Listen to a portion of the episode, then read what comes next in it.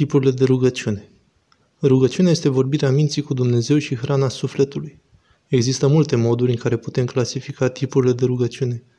Una simplă care o să ne ajute în viața duhovnicească este următoarea. Rugăciunea spoveditoare. Primul fel este rugăciunea cu propriile cuvinte, rugăciunea personală spoveditoare. Este foarte reconfortantă și ar trebui să o practicăm pentru că ne ajută să combatem singurătatea. În timpul acestui tip de rugăciune vorbim pur și simplu cu Domnul, înfățișându-i prin gândurile noastre propriile noastre preocupări față de Tatăl nostru Ceresc.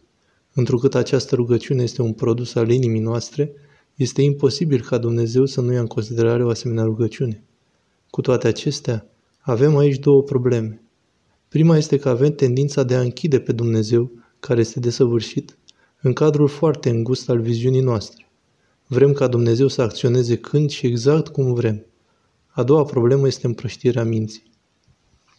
Rugăciunea liniară. Al doilea tip de rugăciune este rugăciunea liniară. Este ca o poveste mică. Un exemplu clasic al acestui tip de rugăciune este Tatăl nostru. Acest tip de rugăciune este foarte frumos deoarece sunt rugăciunile personale ale Sfinților și sunt folosite pe scară largă în slujbele bisericii.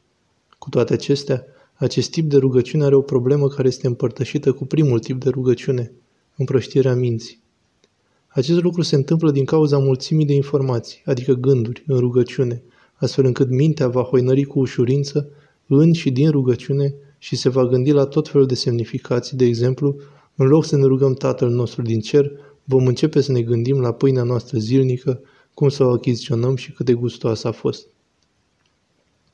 Rugăciunea ciclică, rugăciunea lui Isus. De aceea, cea mai puternică rugăciune este rugăciunea ciclică, așa numita rugăciunea lui Isus. Doamne Iisuse Hristoase, miluiește-mă!